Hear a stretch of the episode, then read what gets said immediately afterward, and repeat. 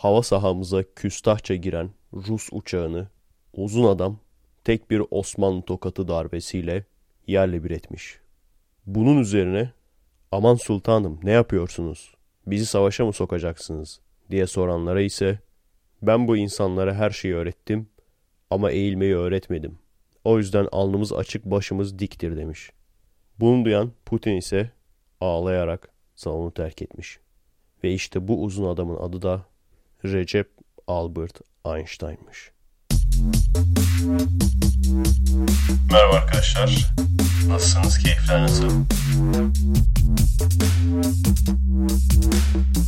Kendinize iyi bakın arkadaşlar. Merhaba arkadaşlar. Nasılsınız? Keyifler nasıl? Çok komik değil miydi espri? Komik çünkü gerçek. Bugün denk gelmedi. Bakamadım yandaş gazetelerin başlıklarına. Büyük ihtimalle Rusya diz çöktü. Putin paramparça oldu. Başka? Sovyetler Birliği'ne Osmanlı tokadı. Hatta bir tanesi betimlemeleri karıştırıp panzerleri ezdik. o kesin fakit öyle yapar abi. Karıştırır betimlemeleri. Panzeri ezdik. Dünya liderinden panzere tokat. Evet bu hafta bir sürü olay oldu. Hepsini birden nasıl sıkıştıracağız bakalım. Rus jetini indirmişiz bakalım savaşa girer miyiz? Tabii ki söylenene göre Rus jeti hava sahamıza girmiş biz de zorunlu olarak indirmek durumunda kalmışız. Ama önemli olan o değil. Eğer bu doğruysa bunun yapılması da normaldir. Önemli olan bundan sonra konuşulacaklar. Bizim uzun reisin bundan önceki dış politikalarını düşünecek olursak şimdi bunun üzerine yapacağı bir açıklama bizi ciddi ciddi savaşa sokabilir. Hiç olmayacak sebeplerden. Çünkü biliyorsunuz normalde hani atarlanmasını çok iyi bilir. İsrail Başbakanı'na atarlanır. Ondan sonra yanlış anlaşıldım der. Öteki taraftan Fransa Cumhurbaşkanı'na atarlanır. Yanlış anlaşıldım der. Şimdi burada iş ciddi yani. Anladın mı? O hani ötekiler YouTube'dan küfür yazmak gibiydi. Bu ama direkt kafa kafaya geldiğin bir adamın karşısına suratına söylüyorsun yani. Neyse. Bizim arka mahalle delikanlılarını tanıyorsam kafa kafaya surat surata geldiği zaman bunlar yumuşuyu veriyorlar. Aynı arka mahalle delikanlılığını kendisinden de bekliyorum. Ya kardeş şimdi bizim aramızı bozmuşlar diye böyle başlayarak şey derler genelde. Ya o gün alkollüydüm kusura bakma. Ama işte bizimkinin öyle bir bahanesi de olamaz alkollüydüm diye. Şey falan diyecek işte bizim aramızı açmaya çalışıyorlar. Ben aslında barış seven bir insanım. Desin de yani tabii. Güveniyorum kendisinin arka mahalle delikanlılığına güveniyorum. Bir günde işe yarasın. Evet bu konu hakkında şimdilik daha fazla konuşmaya gerek yok. Bekleyip göreceğiz ne olacağını. Bunun haricinde tabii bu haftanın önemli olayı biliyorsunuz. Celal Şengör'ün talihsiz açıklaması. Gazetelerde hep öyle yazmışlar. Talihsiz açıklama. Aslında bu sefer anlam doğru olmuş. Çünkü gerçekten bazen tombaladan çeker gibi konuşuyor Celal Hoca. Şöyle bir karıştırıyor yani bakayım ne laf çıkacak. Şimdiye kadar aslında çoğu kişi biraz ufak ufak başını belaya soktu ama şimdi büyük belaya soktu. Sorun şurada yani hani birçok kişi onun adına utanmış. Veya işte adımızı kötü gösteriyor falan. Hayır. Herkesin söylediği kendisini bağlar.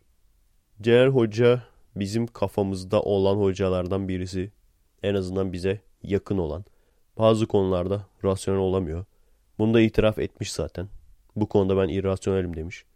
Yani özellikle ünlüysen buna çok dikkat etmen lazım. Özellikle de bizim gibi sürekli iki taraftan hem bölücüler tarafından hem de dinciler tarafından pusuda böyle ters bir şey söylese de hemen internet üzerinden linç etsek, küfretsek. Çünkü neden neden olduğu belli. Adamın diğer söylediklerine karşı verecekleri bir cevap yok. Ben bunu çok yaşıyorum. Adamlar osuruktan nem kapmak için gerçekten pusuda bekliyor yani. Ulan uyumaz mısın, yemez misin, içmez misin anasını satayım ya? maaş mı bağladılar sana? Pusuda bekle diye maaş mı bağladılar? Böyle bir durum varken dikkatli konuşman lazım işte. Hani bazı insan tek tabanca gibi konuşur. Dan dan dan hani tane tane söyler. Bazı insan keskin nişancı gibi, sniper gibi tek atışla direkt olayı can alıcı noktasından vurur. Ki aslında belirli bir üne gelmiş herkesin bunu düşünmesi lazım. Herkesin bunu yapmaya çalışması lazım. Kimisi makinalı tüfek gibi konuşur. Taka taka taka taka taka taka diye. Konuştuklarının arasından sen artık kelime seçip anlaman gerekir. Yani ne oldu şimdi? Kimi single shot, kimi sniper, kimi rapid fire. Celal Hoca da Burst Fire. Böyle. Hatta size hangi film olduğunu söylemeyeceğim. Belki bazılarının aklına gelmiştir.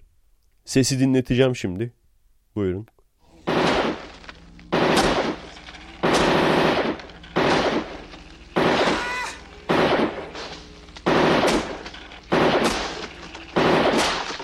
Evet hangi filmden bu? Kimin silahı? Bilenler 80'lerin kral çocuğudur. Kardeşimsiniz. Evet Robocop'un silahı tabii ki. Celal Hoca Robocop'un silahı gibi konuşuyor maalesef. Bir seferde böyle burst atıyor yani. Sen onların içinden laf seçmeye çalışıyorsun ondan sonra. Hani seçip anlamaya çalışıyorsun.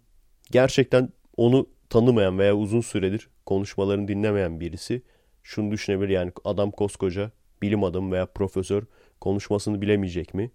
Gerçekten bizim bilim adamlarının özellikle en büyük sorunlarından bir tanesi. Dünya üzerindeki yabancı bilim adamları da bunu çok çekiyor. Richard Dawkins mesela bunu çekiyor. Bizdeki birçok bilim adamı bunu çekiyor. Bilim adamı olmasıyla ünlü olan birisinin tabii ki ünlülüğü kaldıramaması ve bu şekilde hatalar yapması maalesef kaçınılmaz. Yani eğer ki açıkça söyleyeyim hatta atarlanacak olan bana da atarlansın.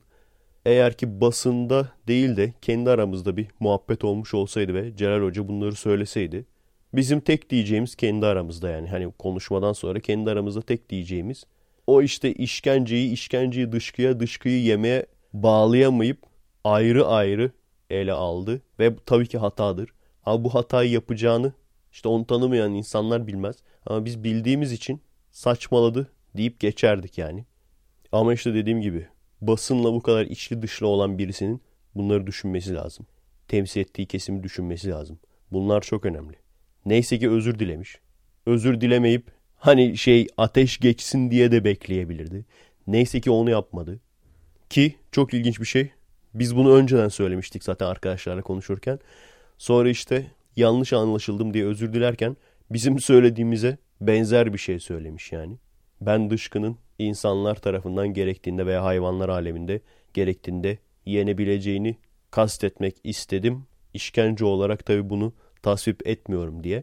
Tabii ki röportajdan en azından bize yazılan şekliyle bakacak olursanız o anlama gelmiyor ama daha önce de söylediğim gibi Celal Hoca'yı tanıyanlar önceden de bu tür çok tepki çekmeyen konularda gene bu tür açıklamalar yani işte kesiliyor tam bir noktada kopuyor.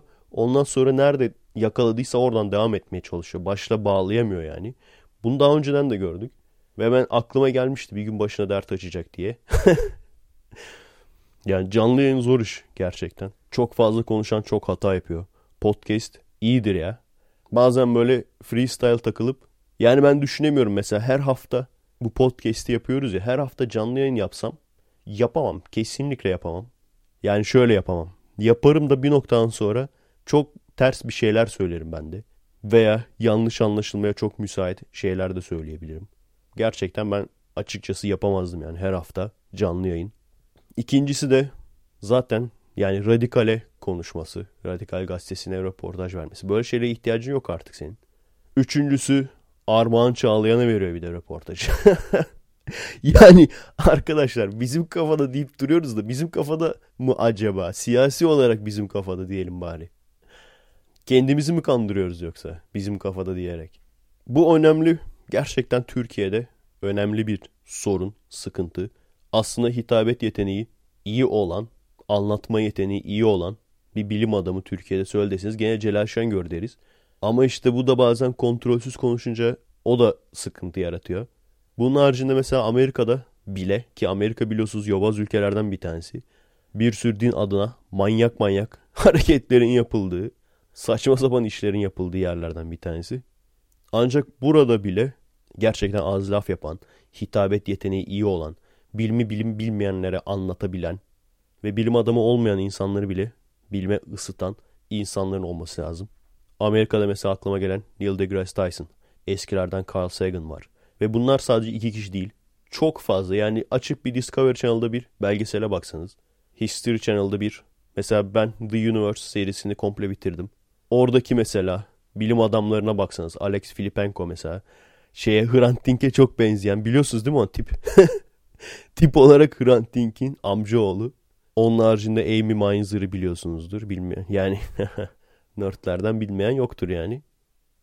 Bunun gibi yani onlarca bilim adamı var. İlla yani seyrettiğiniz zaman ilginizi çekebilmek için bilim adamı olmasına gerek olmayan kişiler var. Bizde maalesef yok bu. Ve bu gerçekten büyük bir sorun. Neden büyük bir sorun? Bilim adamının karşısına, bilim adamı bizde ne oluyor? Yani bir iki istisnayı sayma. Nasıl oluyor abi? Mesela profesör dediğimiz zaman tahtada böyle bir şeyler çizen, anlatan, yazan. Ha bilgilidir. Çok bilgili, çok birikimli bilim adamlarımız var. İletişim konusunda çok başarılı olamıyorlar işte. En azından bizim televizyonda gördüklerimiz bu şekilde. E öyle olunca da ağzı çok iyi laf yapan işte bilimsel din, başka neydi işte kuantum ilminin gizemleri falan, huzur ve irfan. bu tür insanlar ağzı daha iyi laf yaptığı için çünkü bunlarda çok daha iyi para dönüyor. Bunlarda çok daha iyi para döndüğü için de ikna kabiliyeti iyi olan insanları alıyorlar. Bir de böyle eğitiyorlar bazılarını falan. Ne olacak ki? Yani şeyi düşünün. Gene askerde örnek vereceğim. Bilmiyorum sıkıldınız mı? Üniversite mezunlarını bir tarafa koymuşlardı bizde. Ve işte yüz küsür falan üniversite mezunuyduk biz. Hepsi çavuş olacak. Kısa dönem. İnanamıyorsun ya. Üniversite mezunu adamların ne kadar cahil olabileceğini inanamıyorsun. Ve bunu gördüm. Bundan çok daha fazla hayatında fizik dersinin hiç daha başlangıcını bile görmemiş insanlar var. E şimdi bu adama çıkıp da tamam mı böyle az güzel laf yapan, diksiyonu düzgün, bilmem ne takım elbiseli falan. Bir adam çıkıp da böyle işte deyince atomun içinden ayetel kürsi çıktı falan deyince abartıyorum mu sana? Bunu ciddi ciddi yapalım isterseniz arkadaşlar. Bir tane böyle ilmi mucizeler türü bir site veya bir Facebook sayfası. Girelim orada paylaşım yapalım. Aynen bu söylediğimi. Atom parçalayan bilim adamları içinden ayetel kürsiyi buldu diye. Bak bu kadar tamam mı? Hiç açıklama falan yapmaya da gerek yok. Kaç kişi paylaşır bunu? Binlerce. Binlerce kişi paylaşır. Paylaşmayı geçtim. Bir sürü insan da döner dolaşır tekrar bize mesaj atar bunu. Salak ateistler bakın Japon bilim adamları ne buldu diye. O yüzden hitabet yeteneği olan insanlarla iletişim kurabilen bilim adamlarımızın olması yani bunlar altın değerinde. Çok önemli. Ve o yüzden de bu insanların evet sırtında çok büyük bir yük var ama işte bunu kaldırmak zorundalar yani. Başa gelen çekilir. Büyük güç büyük sorumluluk ister. Bak işte hemen çıktılar. İşte ateistlerin ahlaksızlığını görüyorsunuz. Ateistler dışkı yermiş. Yani bunu söyleyen öyle isimsiz birisi değil. Okula gitmemiş, okumamış, cahil bir adam değil yani veya herhangi sıradan bir insan değil. O az önce belirttiğim türden kitapları yazıp malı götüren cahil insanlara boş umutlar, ümitler verir. Bakın bilim de bunu kanıtlıyor. Siz öldükten sonra, ödülünüzü öldükten sonra alacaksınız. Bunu söyleyen insanlar. Hani o bol reytingli kanallara çıkan. Böyle az reytingli kanallara çıkmayan yani. Bol reytingli kanallara çıkıp kitaplarını falan tanıtan böyle. O tür insanlar. E şimdi insanlar diyorum ama kusura bakmayın insanlara hakaret etmiş oldum. Ben sorayım sen insan mısın kardeşim? Önce bunu sormak lazım. İnsan diyoruz ama ağız alışkanlığı. Veya şunu sorayım. Bunu söyleyen yani bakın işte ateistler dışkı yiyormuş diyen insanlara şunu soralım. O bahsedilen dışkı yedirme işkencesini hangi dine mensup insan yaptı? Bir söyler misin? Başka bir şey söyle bak. Yani sen diyorsun ya bu açıklamayı yapan insan ateist. Dolayısıyla ateistler böyledir. Ben de sana soruyorum ki bak tekrar soruyorum. Hiç lafı dolandırma. Bu bahsi geçen dışkı işkencesini yapan kişilerin dini. Bana bunu söyle. Diğer kesime de biliyorsunuz çünkü iki kesim atarlandı. Bir sağ tarikat bir sol tarikat atarlandı. Sol tarikata şunu soruyorum. Bizzat biliyorsunuz bizim dışkıcı reisimiz var.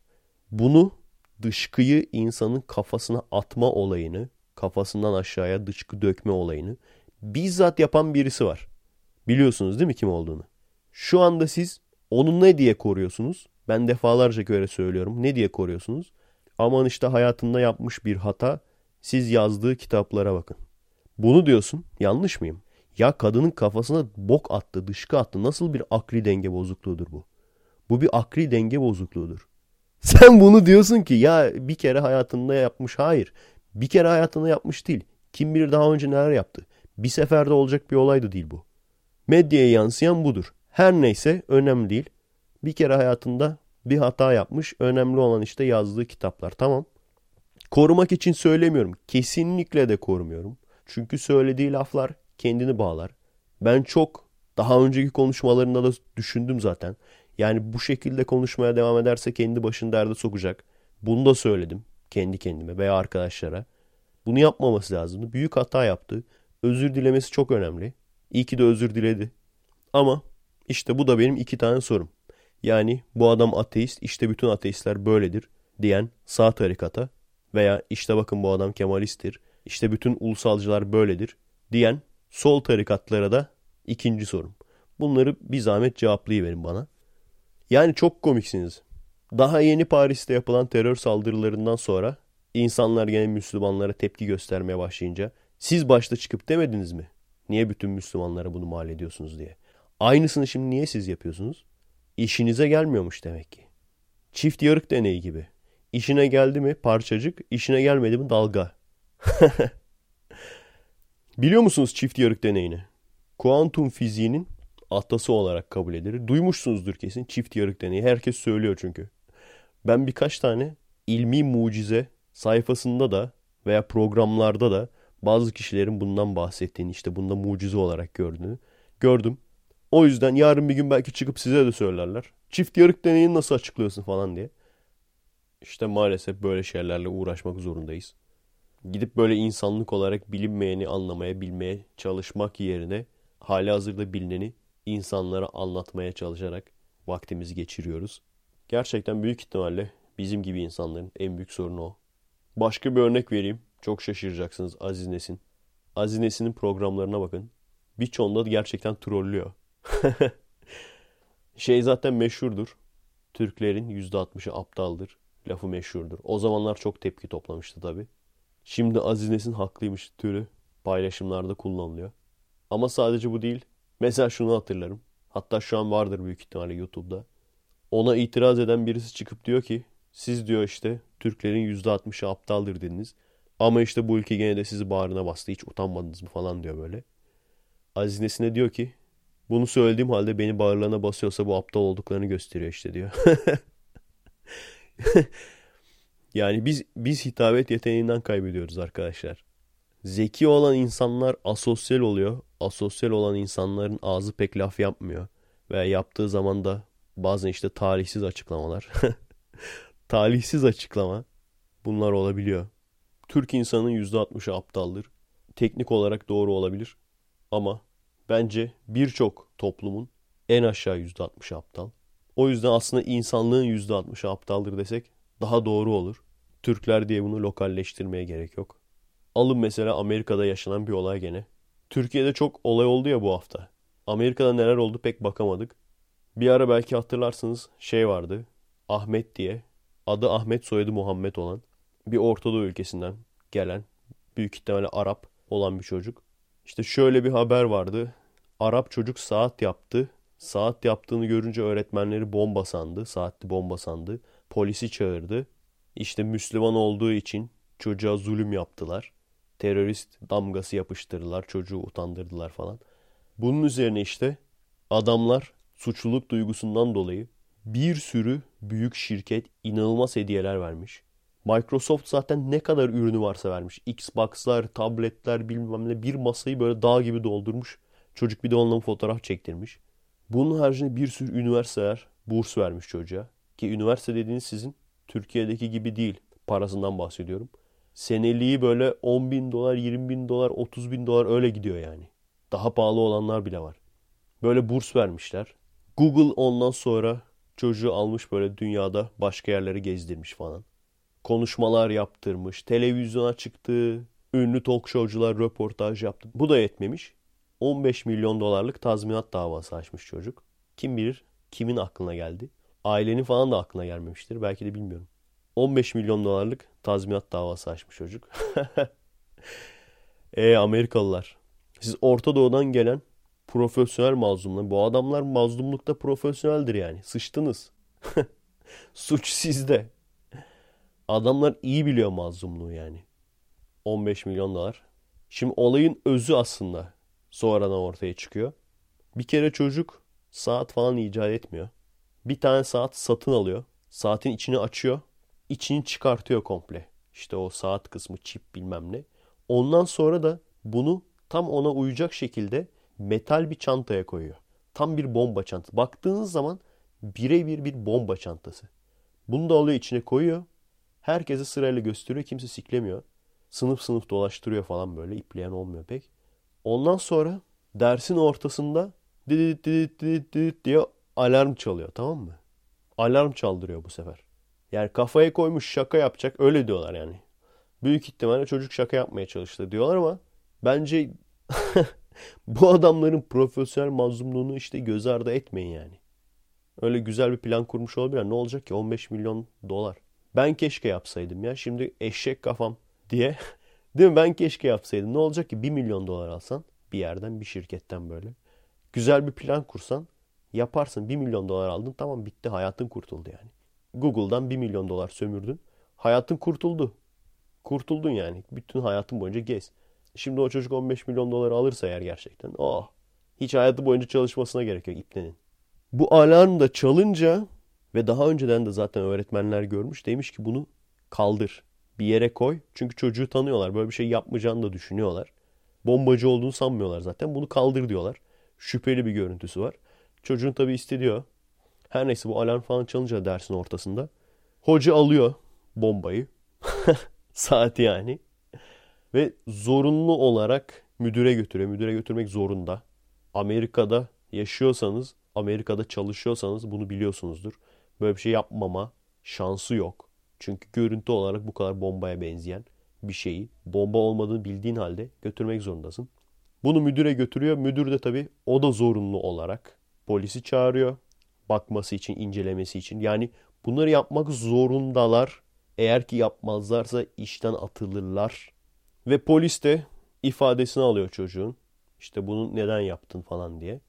Maalesef bu da aslında saçma bir prosedür ama Amerika'nın kaç kere bombalandığını düşünecek olursanız evet gerçekten en ufak şeyde bile. Yani şöyle diyeyim.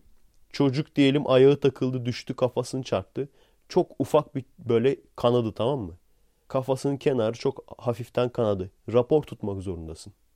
Çünkü çocuk bir okuldan başka okula gidiyor, o okuldan gidiyor, başka kreşe gidiyor, oradan çıkıyor. Otobüse mesela okul otobüsüne biniyor. Gördüğün anda bunun işte fotoğrafını falan çekip raporlamak zorundasın. Eğer ki bunu yapmazsan sen zan altında kalıyorsun. Hani sanki senin öğretmenleri dövdü. Bunu saklıyorlar gibi oluyor. Yapmak zorundasın yani. En ufak şeylerde bile. Bizdeki gibi değil yani. Eti senin kemiği benim durumu da yok yani. Ve ondan sonra da işte medya, Amerika'nın mal medyası direkt Müslüman olduğu için çocuğa terörist muamelesi yaptılar. Çocuk aslında saat icat etmişti. Saat icat eden çocuğa siktirsine yalan tabi. Ve ne olacak şimdi? Vergi verenlerin cebinden 15 milyon dolar. Bir sürü daha da para gitmiş. Bu çocuğa gidecek hayatı kurtuldu işte. Gerçekten öyle. Amerika'da kafanız çalışıyorsa biraz kurnazsanız ciddi ciddi bulabiliyorsunuz yani böyle. Hayatınızın geri kalanını geçirebilecek kadar bir dava açmayı, bir yere böyle dava açmayı bulabilirsiniz yani. Alın bunu yapın mesela. Bunun aynısını yapın. İşte bu olayın iç yüzünü anlatan bir takip ettiğim birisi vardı Amerika'dan. Ben de oraya yorum olarak yazdım. Büyük ihtimalle o da işe yaramasaydı çocuk bu sefer kendi üzerine bağlayacaktı saati. Dersin ortasında Allahu Ekber diye bağıracaktı böyle. Ondan sonra düşünsenize. Dinimi yaşamaya çalıştığım için bana terörist muamelesi yaptılar diye. İşte bu gibi şeyler gerçekten Amerika'da kalmadığına insanı sevindiriyor. Tabii ki genel olarak düşünecek olursak hani hiç onun muhabbetine girmeyin abi Türkiye'de şöyle kötülük var falan. Biliyorum farkındayım. Hiç onun muhabbetine girmeyin. Türkiye Amerika'dan daha iyi demiyorum. Öyle bir iddiam da yok. Ama işte böyle salaklıkları görünce çok da özlemiyorum yani. Geçen haftaki ceviz kavuğunu seyrettiniz mi? Biliyorsunuz birkaç haftadır en azından benim gördüklerim hep dinle ilgili insanları çıkartıyor. Bir kişi bana mesaj attı. Dedi ki abi ulusal kanalı aç. Hulki Cevizoğlu ateist oldu galiba falan diye. ulusal kanalı açtığımda gerçekten değişik bir adam vardı yayında. Sonra hatta YouTube'da kanalını buldum. Davut Dağ diye. İlahiyatçı yazar yazıyordu. Ee, ilahiyat terkmiş. Çok ilginç. Çünkü söyledikleri doğru. Dinle ilgili. Din tarihiyle ilgili. Söyledikleri hep benim de yani. Merak edip de araştırdığım zaman ben de aynı sonuçlara varıyordum. Gerçekten Söyledikleri doğru adama da soruyorlar zaten. Senin inancın nedir? İnanç türün nedir diye. O da fideist diye ilk defa ben duydum onu. Fideist. Kanıt olmadan inanmakmış. Yani fideist olarak Müslümanım dedi. Ve aynı zamanda ilahiyatçı. Gerçekten ilginç bir karışım. Bayağı söyledikleri şeyi şaşırtıyordu. Yani o programa ben de çıksaydım bana gerek kalmayacaktı. yani gerçekten yani bir ateist çıksaydı ateistin hiçbir şey söylemesine gerek kalmayacaktı programda. İşte neler demişti. Tanrı sınırlı olabilir dedi. Hatta bazı şeyleri sordu işte. Komikti ya. Hazreti İbrahim'in gerçekte var olup olmadığı kesin değildir falan dedi. Ki doğru. Büyük ihtimalle yok. Hatta şu eski ahit özellikle oradaki kahramanların birçoğu hayal kahramanı olması lazım. Yani İbrahim, Davut, Süleyman, İsa, Musa. Bildiğim kadarıyla bunların hiçbiri gerçek değil. Ve tabi orada anlatılan olayların da birçoğu hemen hemen hiçbiri yani eski ayitte anlatılan olayların tarihi diğer kaynaklarda bulabileceğiniz şeyler değil. Ama yeni ahitte sanırım gerçekte var olan savaşlardan da bahsedilmiş. Tabi içine biraz sihir büyü katılarak biraz Yüzüklerin Efendisi moduna getirilerek gerçekte var olan savaşlardan da bahsedilmiş diyorlar. Ben daha yeni ahite hala gelemedim. Bunun haricinde çok basit sorular sordu aslında. Hani ağzı laf yapan, demagojiden anlayan birisinin geçiştirebileceği şeyler sordu. Ama adam gerçekten bunları yapmak yerine dürüstçe cevap verdi. O yüzden gerçekten takdir ettim. Yani büyük ihtimalle benim gördüğüm en dürüst ilahiyatçı olabilir.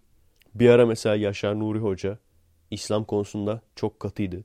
Şeyi hatırlıyorum. İslam'da şiddet vardır. Çünkü işte fetihler savaşarak olmuştur diyen ama kendisi de Müslüman olan birisine bayağı bir atarlanmıştı telefonla. Gene ceviz kabuğundaydı. O zamanlar Hulki Cevizoğlu da daha çok Müslümanların tarafındaydı. Şu anda çok net fikir değiştirdiğini görüyorum. Yani biraz fikirleri değişmiş. Ve zaten Yaşar Hoca'nın da yavaş yavaş biliyorsunuz deizme kaydını görüyoruz. Ha neyi sordu? Şey dedi. Neden dedi mesela bu peygamberler sadece Orta Doğu'ya geldi. Hani dünyanın geri kalanına niye gelmedi? Öyle bir şey sordu. Hoca da yani bu ilahiyatçı hocadan bahsediyorum. O da gayet dürüstçe evet bu sıkıntı bizim için. Bunun gibi bazı sıkıntılar var dedi. Öyle. Tabi gerçek cevabı biliyoruz. Çünkü o zamanlar oradaki insanlar dünyanın ne kadar büyük olduğunu bilmiyorlardı. Hani her topluma bir uyarıcı geldi falan derken tabii ki Avustralya'nın veya kutupların veya Japonya'nın ne olduğunu bilmedikleri için veya Amerika kıtasının ne olduğunu bilmedikleri için orayı dünya olarak henüz görmüyorlardı. O yüzden cevap bu yani. O yüzden yani açık açık da söyledi. Dedi işte bir sürü kanıt olduğu iddia edilir. Biliyorsunuz o din dersin hatta siz benden iyi biliyorsunuzdur onları. Hudus delili falan öyle şeyler var ya. Aslında benim de onları bir göz gezdirmem lazım değil mi? Ben sadece bir iki tanesini biliyorum onun. Onu da yine liseye giden arkadaşlar. Ben benim zamanımda yok muydu ya? Bizim din dersimizde yok muydu o Hudus delili bilmem ne delili? İşte şey değil mi onlar? Din olmazsa etik olmaz. Yaratıcı olmazsa sebep olmaz vesaire böyle şeyler. Onlara da bir göz gezdirim hatta bir dahaki sefer ona da bakarız. Okuruz yani. Ve bunlar söylendiği zaman hocaya, hoca da gene söyledi ben bu delilleri yeterli görmüyorum dedi. Yeterli bulmuyorum dedi. Ben Tanrı'nın var olduğuyla ilgili bir kanıt olduğunu düşünmüyorum dedi.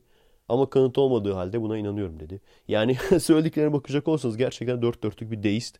Ve bence gerçekten önemli bir karakter. Neden? Türkiye'deki daha önce de söylemiştim ateizmden daha büyük tırmanış gösteren Türk usulü deizmin güzel bir örneği. Yani gerçekten ben de orada olsaydım söyleyebilecek pek bir şeyim olmazdı. Haklı çünkü adam. Mesela çok acayip çelişkiler var. Ben bunu her zaman için düşünürdüm. Kendime Müslüman dediğim zamanlarda da düşünürdüm. Mesela kitapsızlara ahlaksız denmesi. Yani ben bunu demiyordum. Hatta duyduğum zaman da beni rahatsız ediyordu açıkçası. Çünkü şöyle düşünüyordum. Büyük ihtimalle dinsiz olmayan insanlar da bunu düşünüyordur. Yani kafası çalışan. Birçok kişi bunu düşünüyordur. Buna eminim. Biri çıkıp şunu dediği zaman ateistler ahlaksızdır çünkü takip ettikleri bir kitap yok. O zaman bu adamlar herhangi bir kitabı takip etmesi demek ki gidip komşusuna mı saldıracak? Bunu düşünüyorsunuzdur büyük ihtimalle. Ben bunu düşünüyordum açıkçası. Yani kitapla alakasının olmaması lazım bu işin. İnsanın ahlaklı olmasının. Neyle alakası olması lazım? Kendime yapılmasını istemediğimi başkasına yapmam. Neden? Çünkü bana bunların bunların yapılmadığı bir toplulukta, toplumda yaşamak istiyorum. O yüzden de ben de bunu başkasına yapmıyorum. Ve tabii ki bu düşüncenin uzun vadede insanların hayat kalitesini arttıracağını bildiğimiz için. Başka bir çelişki mesela çok acayip gelen bana. Mesela ayet arama veya ayetlerde kelime arama yapabileceğiniz siteler var. Buralara girip mesela yıldırım kelimesini arattığınız zaman neredeyse tamamı, belki de tamamıdır. İnanmayanları yıldırım yollanması ile ilgili. Yani en azından şöyle bir 7-8 yerde geçmiş belki daha fazla bile olabilir. Her seferinde inanmayanlara yıldırım yollamak. Veya işte bir tane hatırlıyorum. Kanıt sorduğunuzda biz size yıldırım yollamadık mı diyordu. Başlarda bakar olması lazım. Ve bu kadar net bir şekilde yıldırımların imansızlara ceza olduğu anlatılmasına rağmen şu anda en çok paratoner hangi yapıda vardır? Türkiye'de mesela en çok paratoner bulunan yapı hangisidir? Yani büyük ihtimalle bunu düşünmemişsinizdir belki. Ve yıldırımla ilgili bu kadar çok ayet olmasa veya hiçbir ayet olmasa çok da önemli bir detay olmaz. Ama bu kadar çok yıldırımdan bahsedip her seferinde de işte imansızlara, inanmayanlara veya ayetlere yüz çevirenlere yıldırım yollanacağı söylendiğinde çünkü neden o zamanlar yıldırımın ne olduğu bilinmiyormuş. İnsanlar bakıp bakıp korkuyormuş. O yüzden bunu söyleyen kişi de demiş ki işte bakın şu yıldırım imansızları çarpıyor. Siz de imansız olursanız siz de yıldırım çarpar. Filanca filanca zamanda şu kişi işte ayetlere yüz çevirmiş onu çarpmış yıldırım. Bu şekilde kullanılıyormuş. Gerçekten bu kadar sene sonra en çok paratonerin camilerde olması ilginç bir ironi diyelim. Hatta en ilginç ironilerden bir tanesi dinle ilgili olan. Bunun haricinde mesela çelişen ayet olmadığının iddia edilmesi. Ancak hani bunu iddia eden kişiler çelişen ayet gösterildiği zaman bir tanesinin anlamının aslında o şekilde olmadığını söylerler veya topluma alıştırıla alıştırıla söylenmiş. Mesela şeyi bilmiyorsunuzdur belki. İçki içmenin yasak olduğu ayet var. Ama ondan önce içkiliyken namaz kılmayın. Ayılana kadar namaz kılmayın diye ayet var. Bunu ben sormuştum. Cevap olarak da işte toplumu alıştıra alıştıra içkiden uzaklaştırmak için demişlerdi. Hadi bunlar tamam bunların hepsini açıklama bulursun. Şu çok değişik. Ayetlerden birinin yerine onun hükmünü değiştirecek olan başka ayet getirebiliriz diye de ayet var. E böyle bir ayet olduktan sonra nasıl çelişki yok diyorsun ki? Veya acaba onu mu gösteriyorlar? Çelişki yok çünkü bak böyle bir şey demiş zaten. Belki de onu gösteriyorlardır. Şimdi de seyircinin istediğini verelim. ben seyircimin bilirim. Çünkü ben de aynı şekildeyim. En hoşunuza gidecek bölüm bu olacak. Ünlülere atarlanma bölümü. Cem Yılmaz'ın yeni filmi çıktı biliyorsunuz. Ali Baba ve Yedi Cüceler. Özellikle mesela bir önceki filmi pek yakındaydı. Biraz Cem Yılmaz türü dram içeriyordu ama baktığınız zaman prodüksiyon olarak kalitesi iyiydi. Ve gerçekten bir sonraki çıkacak filmin çok iyi olacağını bence müjdeliyordu. Ve işte hani yıl olmuş 2015. Cem Yılmaz da artık almış yürümüş şu anda artık para sıkıntısı, imkan sıkıntısı olduğunu sanmıyorum. Hatta şu an durup bir düşünecek olursanız Türkiye'de filmcilerin içinde imkanı en iyi olan filmci şu anda Cem Yılmaz diyebiliriz. En iyi filmci demiyorum. İmkanı en iyi filmci diyorum. Yani film çekme imkanları. Gerçi zaten para var, imkan var değil mi? Başka ne olacak ki param varsa imkanım var.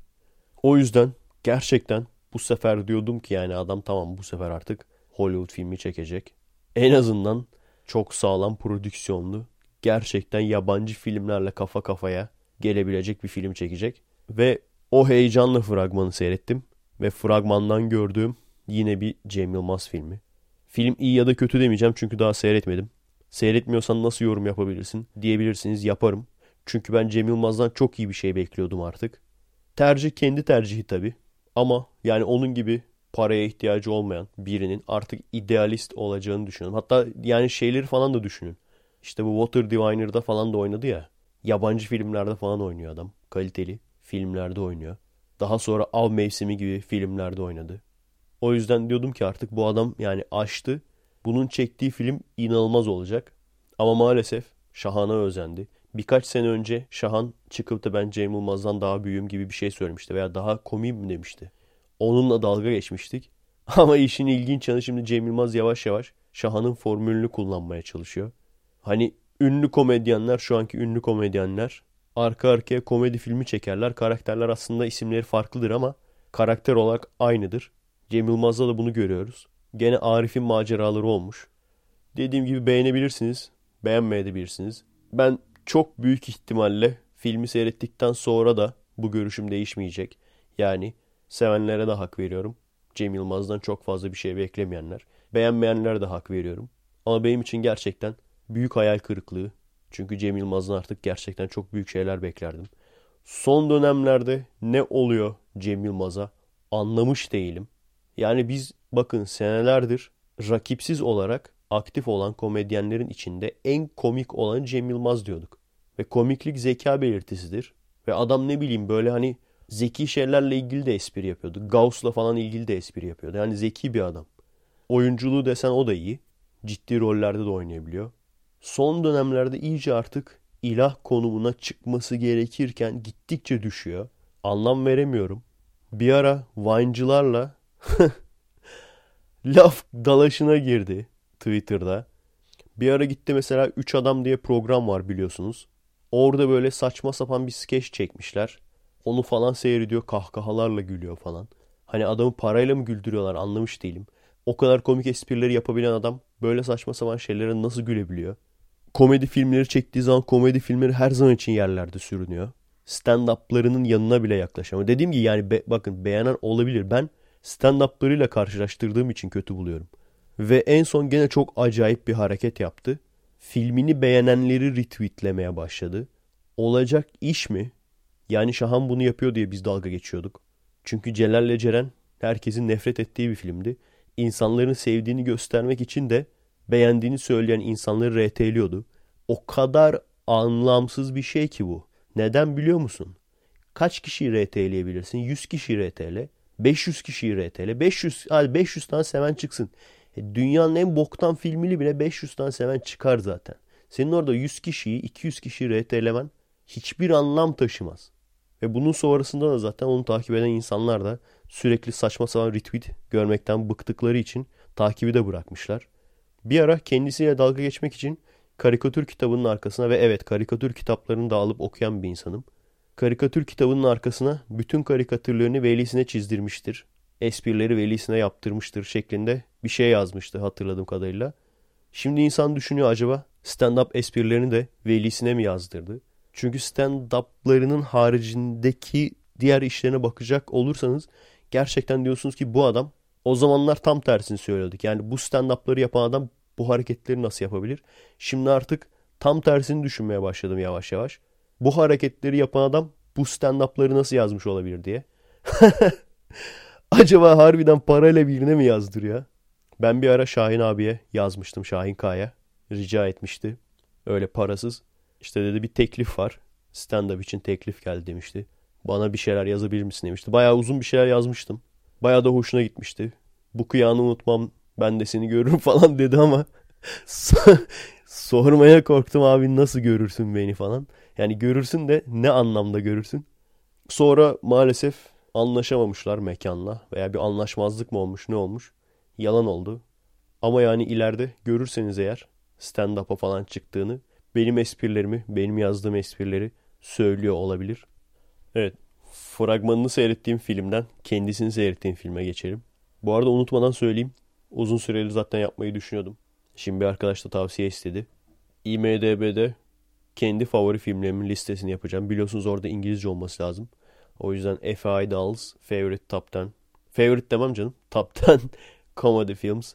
Top 10 Horror Thriller Films türü top onlar yapacağım. Oradakileri onar onar komple seyredebilirsiniz. Eğer unutmaz isem büyük ihtimalle siz bunu dinlediğinizde henüz tamamlanmış olmayacak. Onları da yaptıkça gene Twitter'dan paylaşırım. En son seyrettiğim film Mockingjay Part 1. Çünkü biliyorsunuz sayıları Türkçe söyleriz. Birinci filmle ikinci filmi beğenmiştim. Üçüncü film gerçekten zorlama geldi bana. Şu bakımdan. Her zaman için hani son kitabı iki bölüm yaparlar ya illaki. Bunu da aynı şekilde hani madem son kitap iki filme bölelim düşüncesiyle yapmışlar. O yüzden çok fazla gereksiz uzatma vardı. Yani tamamen bir ikinci filme hazırlama filmi. Bu kadar. Başka bir şey yok yani. İkincisi de tabii ki film ilerlediği için yani üçüncü bölüm olduğu için artık şu devrimcilik mesajları çok daha fazla ön plana çıkmış aksiyon görüntülerindense ve gerçekten zorlama olmuş. Yani o kadar belli ki hani Amerika'da yaşayan ve isyankar yaşlarında olan 15-16 yaşındaki isyankar genç kızlar hani babasına veya annesine tepki olarak böyle bad boy kötü çocuklarla falan çıkarlar ya ailesini cezalandırmak için. Veya işte ailem çok disiplinli beni anlamıyor ama işte hayrullah veya onlarda Jerome mu oluyor bad boy bad boy adı. Jerome beni anlıyor diyerek tam o yaştaki böyle isyankar sadece yaşlarından kaynaklanan bir isyankarlık yoksa hani Kuzey Kore'de falan yaşadıkları veya şeriat ülkesinde yaşadıkları için değil yani veya çocuk işçi olarak çalıştırıldıkları için değil. O kişilere hitap eden çok fazla bu şekilde baskıcı bir rejimin altında yaşamamış birisinin yazdığını tahmin ediyorum. Eğer gerçekten baskıcı bir rejimin altında yaşayarak bunları yazdıysa kötü yazmış açıkçası. Dediğim gibi film için kötü zaten diyemeyiz. Çünkü yaş olarak bize hitap etmiyor. Bu üçüncü bölümde bunu çok net fark ettim yani. ilk iki bölümü beğenmiştim. İşte çok mantıksızca insanlarına baskı uygulayan biri. Yani batması lazım o ülkenin. Paramparça olması lazım. Hani bu klasik şey vardır ya gençliğin öfkesi falan. Onun gibi. Bu arada Star Wars 6. bölümü seyrettik tekrar. Garip bir şey dikkatimi çekti. Jedi her zaman için diyor ki öfkenle savaş. Sith Lord'u da diyor ki öfkeni serbest bırak. Abiciğim anger management diye bir şey var. Sith Lord'un dediği çok daha doğru. Öfkeni serbest bırakman lazım.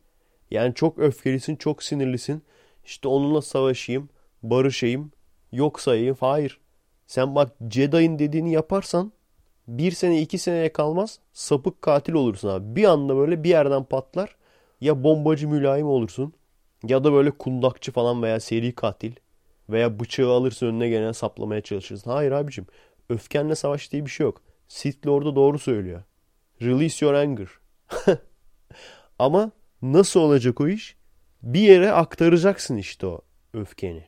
Ben Aikido'ya aktarıyorum. Başka şeye de aktarmak isteyen vardır. Ama gerçekten Aikido'ya başlamadan önce çok daha agresif ve öfkeli bir insandım. Tabii yaştan da kaynaklanıyor ama Aikido'nun da çok büyük etkisi var. Hatta gitmediğim zamanlar gene öfkem artıyordu. Gidince daha önce de anlatmıştım ya. Yere çarpıla çarpıla sağınızı solunuzu çarpa çarp. Çünkü insanın doğasında var. İnsanın içine öfke var. Vahşi doğada hayatta kalabilmesini sağlamak için. Ama şu anda biz koşturmalı, sürekli koşman gereken, tırmanman gereken bir ortamda yaşamıyoruz. İşte sorun burada. Doğallığımızı yaşayamadığımız için o öfke birikiyor. Benim tahminim hani bir kere demiştim ya. Bu gençler neden bu yaşta bu kadar öfkeli, asi, isyankar oluyor? Cevap olarak da şunu düşünüyorum. Tabi yani genç insanların enerjisi hepimizden daha fazla ve en çok da üzerinde baskı olan, oturtulan, fazla spor yaptırılmayan kişiler de yine gençler. O yüzden bu aşırı enerjilerini yönlendirebilecek bir şey yok. Büyük ihtimalle bundan öfkeleniyorlar. Sith Lord haklı arkadaşlar. Release your. Kötü adam falan olmazsın. Dark Side'a geçmezsin merak etme. Olmadı Rocky gibi al bir et yumrukla abi. Hayvanlara zulüm olmasın gerçi. Sen soyadan soyadan bir et al. Soya etini yumrukla. Yani bu işte filmde Mockingjade'de şuna değinememişler mesela. Yöneten grupla isyankar grubun aslında neden bu kadar birbirini öldürecek, yok edecek noktaya gelmesini. Aslında olay şu. Bir kere daha söylemiştim ya tamamen anlayışsız baba ve isyankar evlat olayı. Yani aslında ortada belki çok ufak bir sorun var tamam mı? Bunu hep görüyorum. Belki bazılarınız da bunu yaşıyor olabilir. Ufak bir sorun var ya. Ufak bir sorun var ama çocuk acayip atarlanıyor tamam mı? Anne baba da hiç anlamak istemiyor anlayışsız. Öyle olunca ufak bir şeyi bile tamam mı bastırmaya çalışıyorlar. Oturup düşünmüyorlar bu insan ne istiyor diye. Öyle olunca da isyankar çocuk bu sefer de atarlı olduğu için daha fazla büyük bir şey yapıyor. O büyük bir şeyden dolayı anne babadan daha büyük bir ceza, daha büyük bir tepki geliyor. Daha büyük bir tepki geldiği zaman ne bileyim odandan çıkmayacaksın veya işte elinden bir şeyini alıyorlar. Ya da daha büyükse tatile gitmesine izin vermiyorlar. Bu sefer ne oluyor? Aile çok daha büyük bir şey yapmış oluyor. Bu sefer isyankar çocuk iyice sinirleniyor. Bunun karşılığında başka bir şey yapmaya çalışıyor. Veya işte kaçıyor. Kaçınca aile daha sinirleniyor. Böyle olunca aslında arada çok ufak bir sürtüşme veya çok ufak bir sorun olmasına rağmen karşılıklı anlayışsızlıktan dolayı neredeyse bir kan davasına dönüyor ve bir bakmışsınız çocuk sağ tarikatların veya sol tarikatların eline düşmüş. Yani ben tabii anne baba olarak bir tecrübem olmadığı için ailelere tavsiye vermem doğru olmaz. Ama hocalık yaptım. Hocalıkta da aynı şey geçerlidir. Ve tabii aynı zamanda profesyonel çocuktum. o yüzden kontrolü bırakmamak için aşırı baskıcı olmak işe yaramıyor. Ve tam tersi çocuğun mutsuz olmaması için her dediğine evet demek de işe yaramıyor. Çünkü çocuktan nasılsa atarlanacak bir konu bulacak. Yapmanız gereken çocuğu anlamak. Kafasının içine ne var? Bunu anlamak. Anlamaya çalışmak. Bizde de öyle. Yönetim ile yönetime isyan eden gruplar. Yönetim ısrarla anlayışsız davranmak istediği sürece hani Osmanlı tokadını vururum oturursun ben anlamam kardeşim dediği sürece bu kan davası bitmez. Bitirmek istiyorlar mı bu kan davasını? Ben istediklerini pek sanmıyorum. Çünkü seçimlerde bakın ne kadar faydalı oldu. Değil mi? Adamlar seçimi kazanamayacaktı neredeyse. Hemen bir çatışma çıkardılar. Ortalık karışık falan hemen yükseldi oylar. Yoksa niye bitirsin ki adamlar? Ortaya niye barış ortamı getirsinler ki? Ondan sonra bu sefer halk hizmet falan isteyecek. Yok artık. Hizmet falan yapın bana diyecek. Ulan duble yol yaptık ya. bir kısmı yıkıldı ama olsun. Hamdolsun. Fıtrat. Bu fıtratlar da en çok nedense bu coğrafyada oluyor. Dünyanın her yerinde oluyor diyor ya. Evet doğru dünyanın her yerinde oluyor ama nedense en çok bizde oluyor. Bizim buralarda yani. Bitirmek istiyor musun? En azından bakın atılacak çok büyük adımlar. Kesin biter mi bilmiyorum ama atılacak çok büyük adımlar. Bir, dışarıdan gelen ve yerel halkı kışkırtmaya çalışan batı destekli terör örgütleri. Bir bunları temizleyeceksin, temizlemek zorundasın. Ama aynı zamanda da halka inip halkın da ne istediğini soracaksın. Derdiniz ne? Ne istiyorsunuz? Evet farkındayım. Birçok grup da aslında üzüm yemek istemiyor. Bağcıyı dövmek istiyor. O yüzden diyorum ya kesin çözülür mü bilemiyorum ama en azından büyük adımlar atılmış olur. Bu karşılıklı anlayışsızlığı aslında tekil olarak da uygulayabiliriz veya tekil olarak da buna bir örnek verebiliriz. Bu gavurların downward spiral dedikleri yani spiral şeklinde döne döne aşağıya inmek, dibe vurmak. Etrafımdaki tabii ki herkes böyle değil ama birçok kişi böyle. Kendisini çok kötü durumlara sokmuş olan ve hatta intihar edecek duruma gelmiş olan, işte borçları aşırı artmış, ödeyemeyecek durumda veya sevdiği insanları çok kırmış, öyle ki insanlar onu terk etmiş veya hormonlarına uymuş, eşini veya sevgilisini aldatmış, sonuç olarak da kıçına tekmeyi yemiş. Bir sürü örnek verebilirim. Ama bu arkadaşlar gerçekten çoğu zaman etrafımda gördüğüm birçok insanda böyle. Küçük bir yanlış olarak başlıyor. Sonra onu telafi etmek için daha büyük bir yanlış.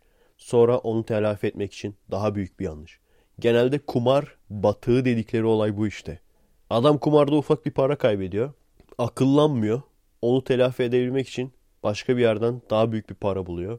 Onunla bu sefer kumar oynamaya çalışıyor. Onu da kaptırıyor. Veya sevdiği bir insanla ufak bir tartışmayı büyüttükçe büyütüyor. En sonunda içinden çıkamayacak hale geliyor. Ufak bir tartışma yüzünden boşanıyor yani. Amerikan satranç şampiyonlarından Josh Waitzkin. Bunun muhabbetini yapmışımdır.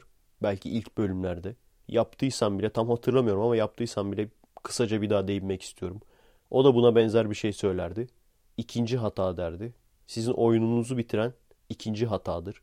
Yani ilk hatayı yaptığın zaman birçok şey de olabilir bu ya.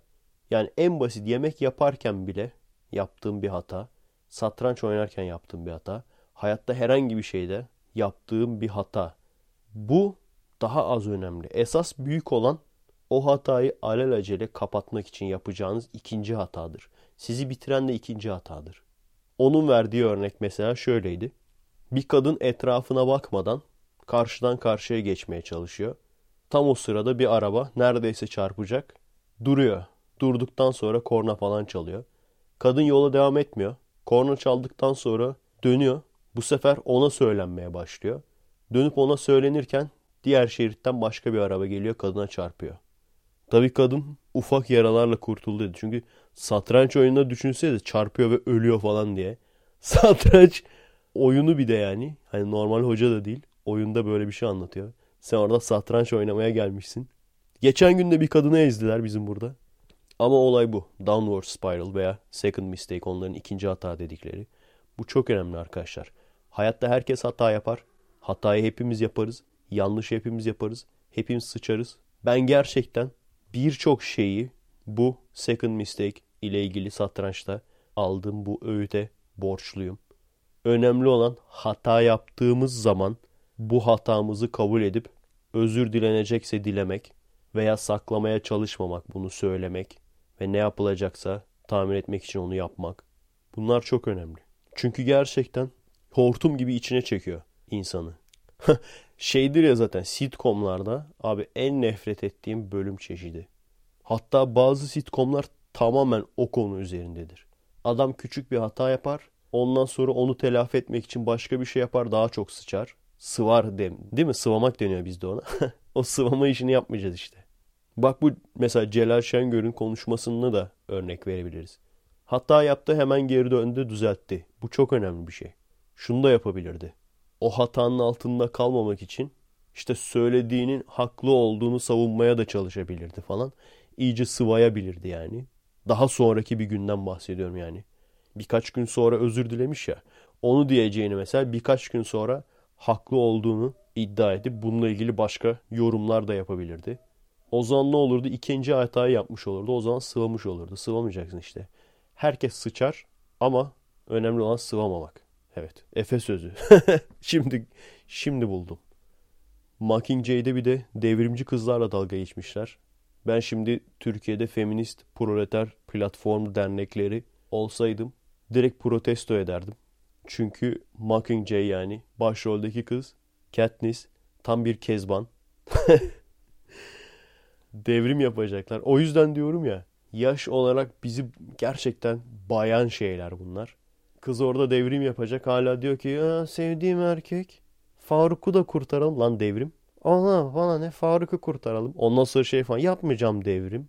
Öyle falan diyor ya atarlanıyor böyle. Yapmıyorum. Faruk'u kurtarmazsak yapmıyorum. Devrim yaptığı başkana atarlanıyor. Kurtarmıyorum. Yapmıyorum devrim. Propaganda filminde falan oynatmaya çalışıyor bunu. Oynamayacağım. Ya Faruk'u kurtar. Ondan sonra başka bir tane daha erkeğe aşık. Ona aşık, ötekine aşık, bilmem ne. Kesin ikisine de elime erkek eli değmedi aşkım demiştir. Teknik olarak da doğrudur kesin. Evet. Feminist proleter platformları kolektifi. Yerinizde olsam protesto ederdim bunu. Sinemaya mesela salon içine dalın böyle millet film seyrederken sonra içeride slogan atmaya başlayın falan. Özellikle şöyle hafta içi ve tam iş çıkışı saati olan seansa denk gelirseniz İnşallah yanlışlıkla Van Damme filmine girersiniz. Sanırım yine haddinden fazla konuştum. Bitirmeden önce ufak bir konuya daha değinmek istiyorum. Komik bir şey. Biz hatırlıyor musunuz dalga geçiyorduk bin selam olsun diye. Şimdi sokakta afiş gördüm. Vatan Partisi yapmış. Atama bin selam olsun diye. Adamlar gerçekten komünist partileri trollüyorlar. Komünist veya sol partiler uç sol diyelim yani hangi sloganı kullanıyorlarsa Vatan Partisi de veya İşçi Partisi'ydi zamanında onlar. TGB. Onlar da aynı sloganları kullanıyorlar. İşte faşizme karşı omuz omuza. Faşizme karşı omuz omuza diyen ulusalcı parti mi olur? Ama bence iyi bir şey tabii. Bazı şeyler biliyorsunuz şu an artık sol bile değil uç sol örgütlerin tek elinde. Ben şeyi bekliyorum sırada. Hümanizm. Hümanizm kelimesini de kullanmaya başlayacaklar. Yaşasın hümanizm falan. İyi bir şey tabii. Ama ciddi ciddi ben hala daha Doğu Perinçek'i çözebilmiş değilim. Bana soruyorlar ne düşünüyorsun hakkında diye. Gerçekten bir şey düşünemiyorum. Numara yapıyorsa yani bir sürü öyle grup var. Atatürk'ün adını kullanıp biliyorsunuz. Atatürk'ün adını kullanan dinciler de var. En son Atatürk'ün adını kullanan bölücüler de gördük. Hatta böyle Atatürk'ün resmiyle Apo'nun resmini falan yan yana koymuşlar. Hey tontonum ya Rabbim. Yani Atatürk'ün adını her şekilde kullanan grup gördük.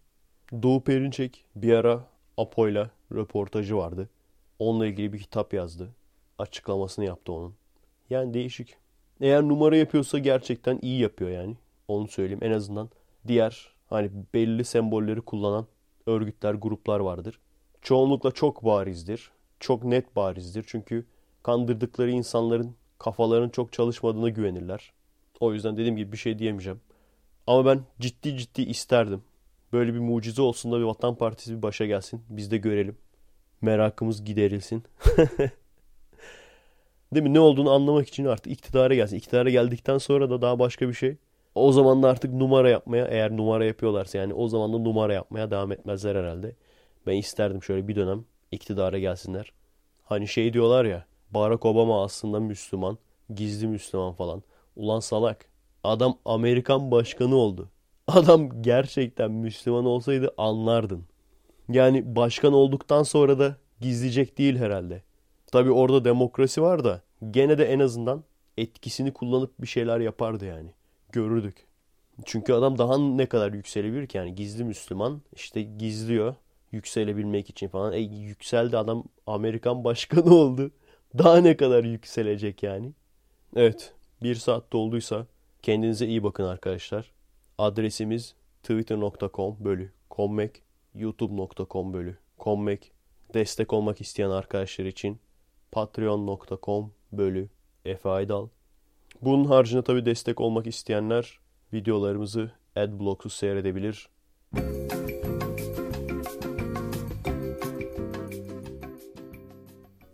Perşembeden merhaba arkadaşlar.